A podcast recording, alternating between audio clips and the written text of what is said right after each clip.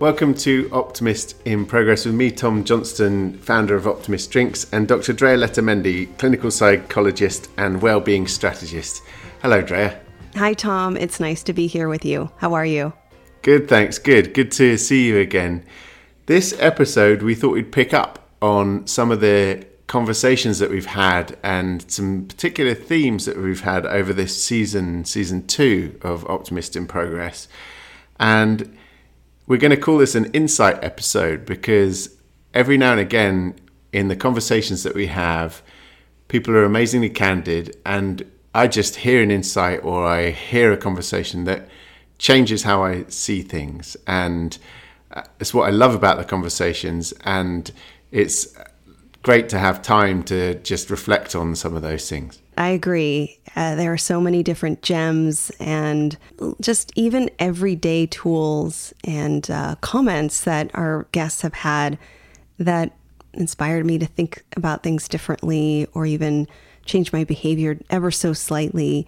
And this moment we have to integrate what we've learned and maybe even think about how it applies to our lives is, is absolutely crucial. So, one of the conversations that we had this season was with uh, entrepreneur and inspiring character Tony Kim, who created his own line of superhero inspired fashion wear. And Tony grew up in Texas, but his parents were first generation immigrants from South Korea. And he had a really interesting term for describing how he saw his identity coming from um, a different place to most of his schoolmates looking completely different from his entire graduating class. I think he said he was in the biggest graduating class in Texas. And he used the term third culture. And I'd love to look into that a little more because I think identity, as we come back out of our isolation and reintegrate, is something that a lot of people are questioning and where they feel comfortable with their identity, where they feel kind of alien. I've certainly had the experience of feeling really alien in settings that I used to feel very comfortable in pre pandemic. And so I think this idea of being kind of third culture or seeing yourself as sometimes an insider, sometimes an outsider is something that I'm fascinated with. So I'd love to pick up on that. Could you explain a little bit about what Tony meant by that and what you know about it? Third culture is a construct that's been known about for some time at, at, the social, psychological, and even political areas. This is a term that generally means growing up as a child with a different culture than what your parents grew up in or, or were raised in. And so I think a lot of us can relate to that experience.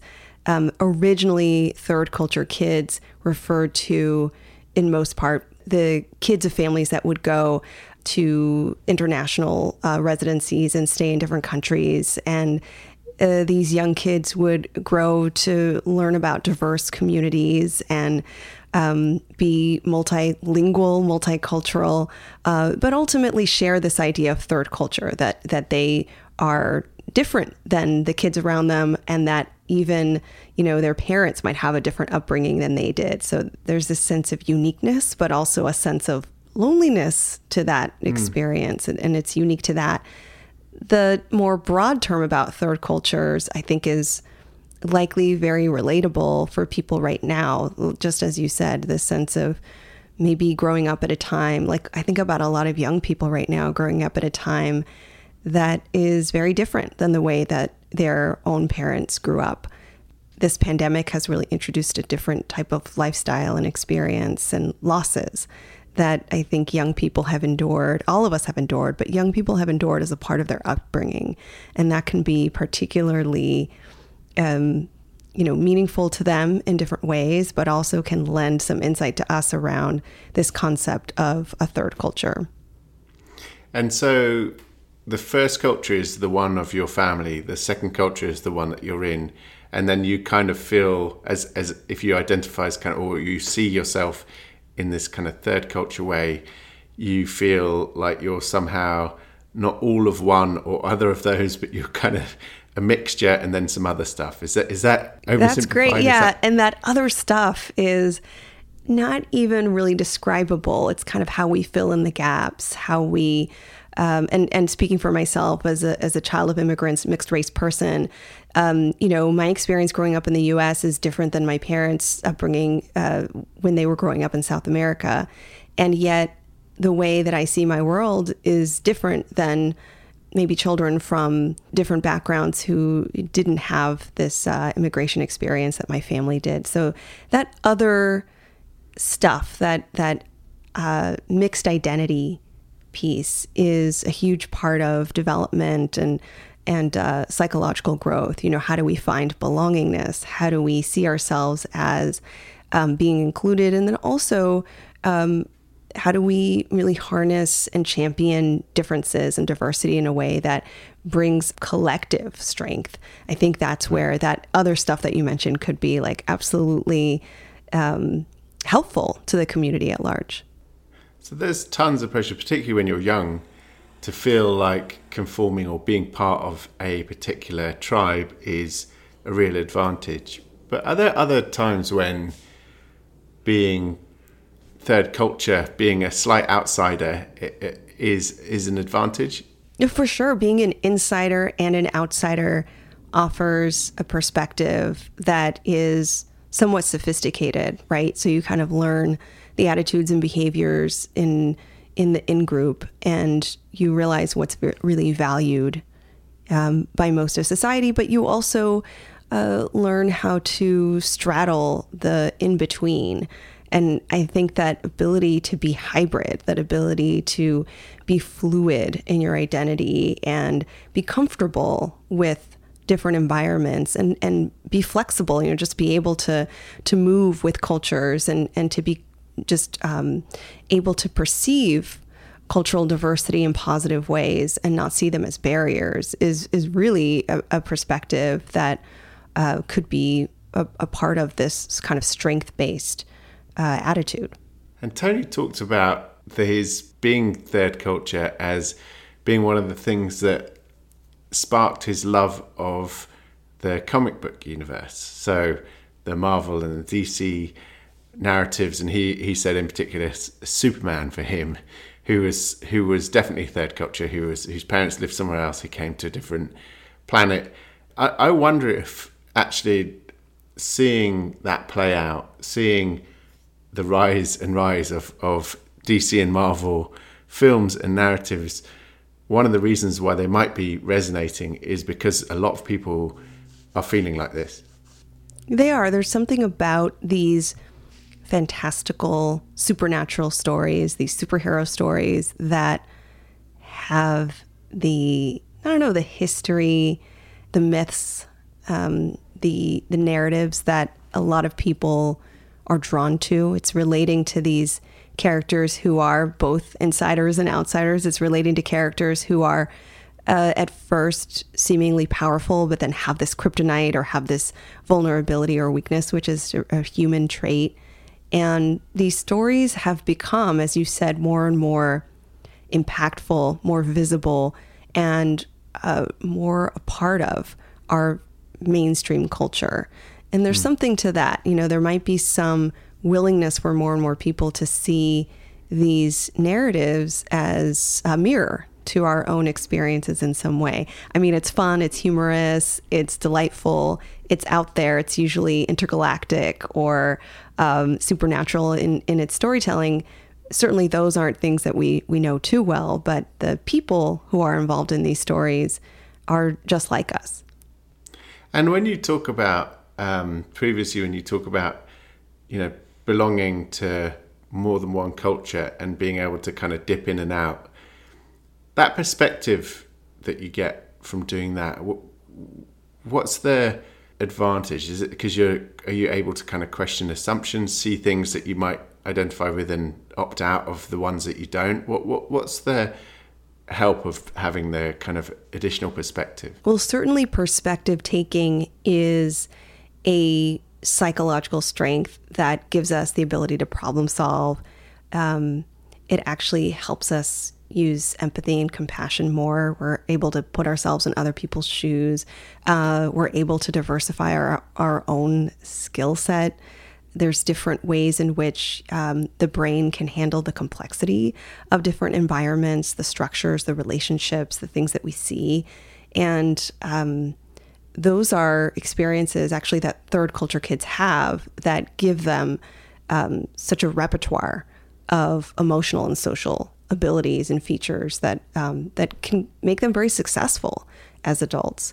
So there's there's lots of positives here. I, I should also mention the concept of not seeing yourself in your community. So when the third culture experience is so isolating, the term for that is psychic disequilibrium.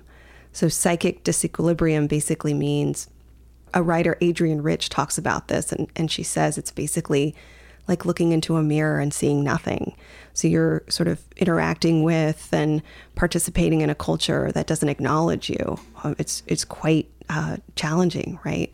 So that can happen in very extreme examples, and it's something we should think about, especially with young people who might be navigating this post-COVID uh, era and looking for that sense of belongingness.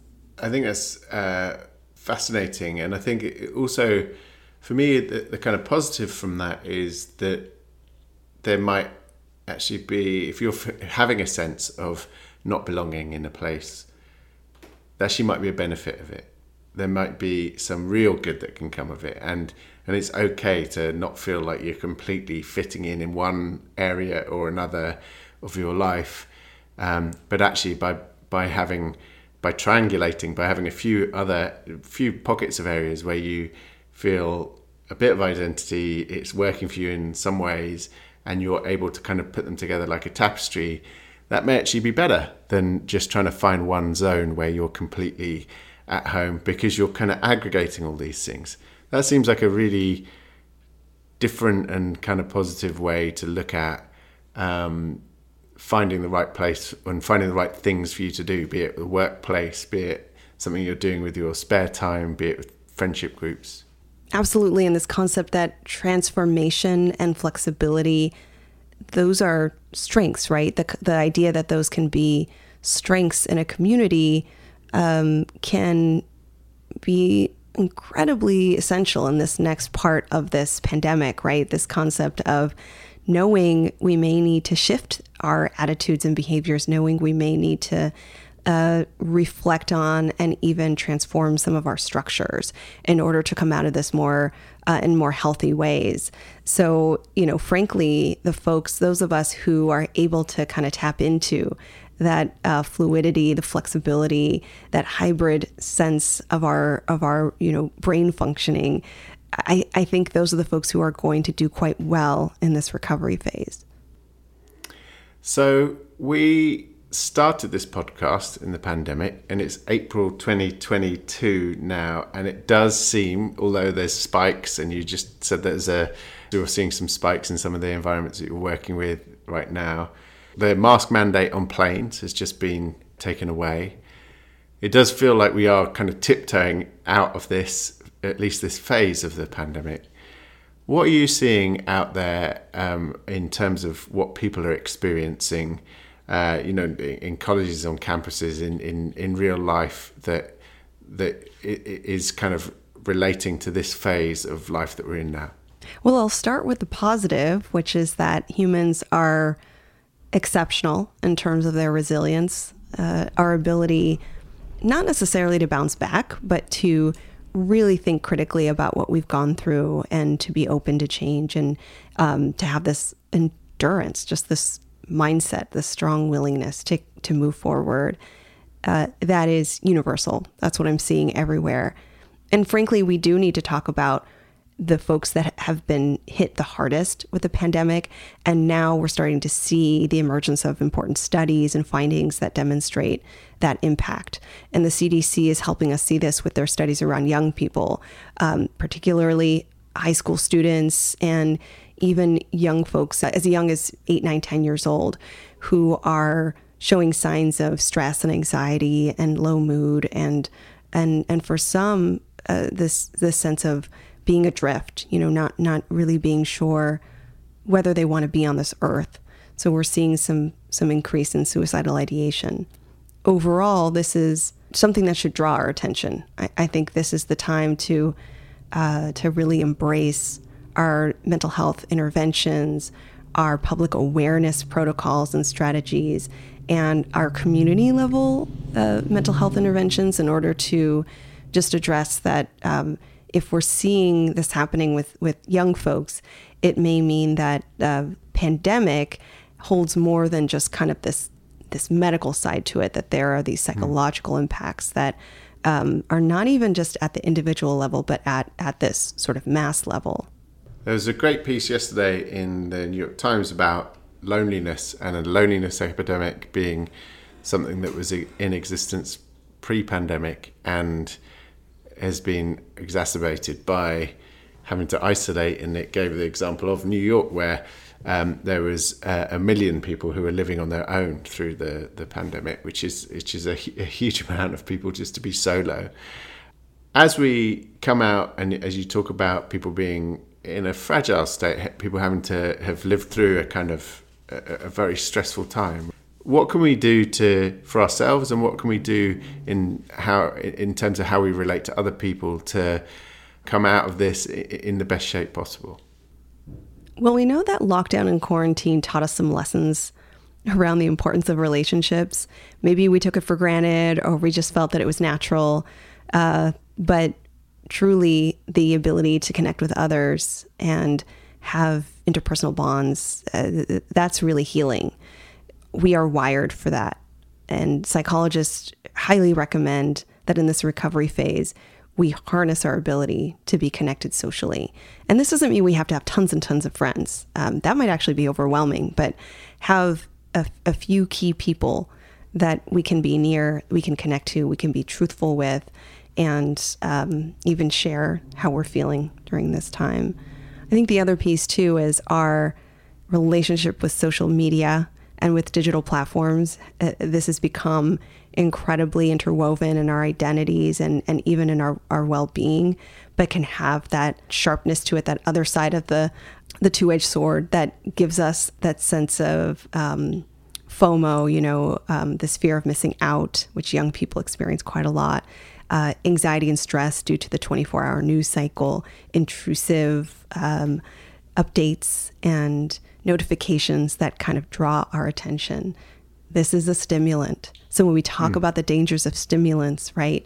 When we when we talk about uh, managing how much coffee we drink and and and how we're managing what's coming in, into our systems, we also want to think about this as a stimulant, and that social media. Right. In excess can actually be bad for our attention, our focus, our emotional states, and that that um, ability to form boundaries and utilize it in positive ways is, is really going to going to be necessary for this recovery. But I think it's it, it, does come back to having a point of view as a as a person as to how you're managing it because um, it's it, until there is some kind of control put on uh, social media companies in terms of what they can do, it's very easy to feel out of control unless you put in some parameters yourself. And I think that's the only thing that you can do now to, to try and kind of keep a handle on that. Right, right. And I certainly want to expand our concept of digital platforms to include these newer ones like Zoom and um, some of these these other interactive apps that we're using to to connect with one another. On the one hand, the goal is to have these face to face interactions.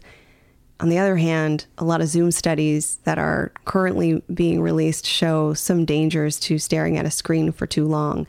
Um, and again, a, lot of these studies look at young learners, like high school students and college students, people that I work with, who are showing um, that neurobiologically, spending hours and hours staring at a screen actually overloads the brain.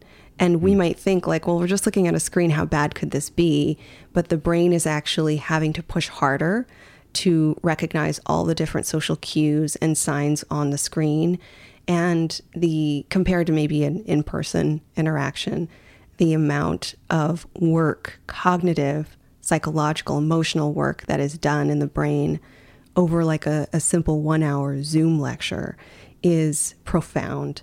And um, imaging studies do show that these uh, these different brain structures and processes are overloaded, and that is not necessarily healthy for us. So again, coming to your point, What are the boundaries we can put up? How can we have some agency around the uh, exposure we have to these digital platforms and not toss it away? Uh, how do we really harness the positives that come from these different identities that we have online?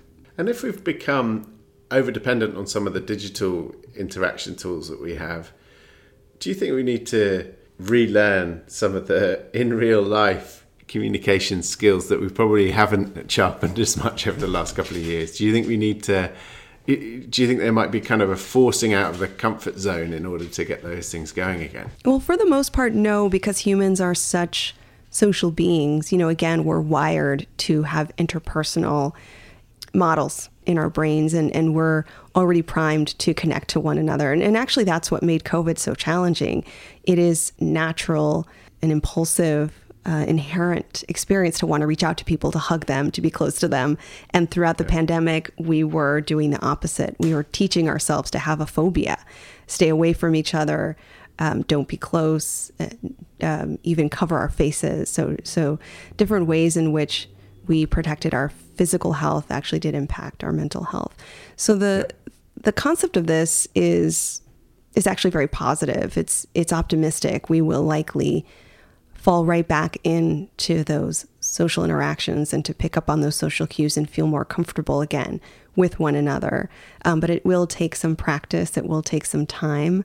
And I, I, think, too, I should mention that for folks who already had some anxiety in um, crowded spaces or in interpersonal exchanges, that may return as well. And, and, and that's mm. important to note. I think there's, there's something reassuring there that, that we're hardwired for social interaction, which I think is is great. And I think um, going back to the theme of this conversation, which is about being a, a kind of in third culture, I guess if we are talking to lots of different people, the way that we kind of shape which cultures we want to be part of and which ones we don't is through those interactions. It's through how we feel in those interactions. It's uh, some some of pieces you can't change who your parents are, but there's everything else you can. And I think there's a kind of really interesting piece there where that's done through lots of different social interactions. So that seems like good homework. It is. And I think it's hard for a lot of us to be in spaces where there are different perspectives and opinions and lifestyles. And, you know, again, time and time again, we learned that the more we're exposed to differences among cultures and groups, the more we expand our emotional intelligence, the more we can expand our our own mindfulness and and kind of uh, you know learn to elevate ourselves in some ways when it comes to again when it comes to our interpersonal repertoire. The thing we all tend to fall back on is this concept of confirmation bias. So it's I have this attitude, I have this opinion, I have this this perspective, and I'm only going to surround myself with people who think the same way as me. And the result is that you're constantly affirmed, you're constantly mirrored your reality, and it can be stifling, it can be um, narrowing in terms of the way that we are as a society. So that's the little push that I ask people to do. Um, reach out to people you may not normally talk to. If you have a curiosity about a particular uh, event or lifestyle or something that is uh, social in nature, check it out. Um, try to understand other people's hobbies and opinions and perspectives, religions, um, spiritual attributes, and and that's what is going to make us a lot more enlightened in this next uh, few months, if not years, of this eco pandemic. Well, Joe, thank you so much. As ever, it's amazingly insightful to hear your take on things, and it helps understand uh, how people might be feeling or thinking, and most importantly, give people kind of tools for optimism. So, thank you. In, really enjoyed talking today, and look forward to speaking to you soon. An honor to have this space with you, Tom. Talk to you soon.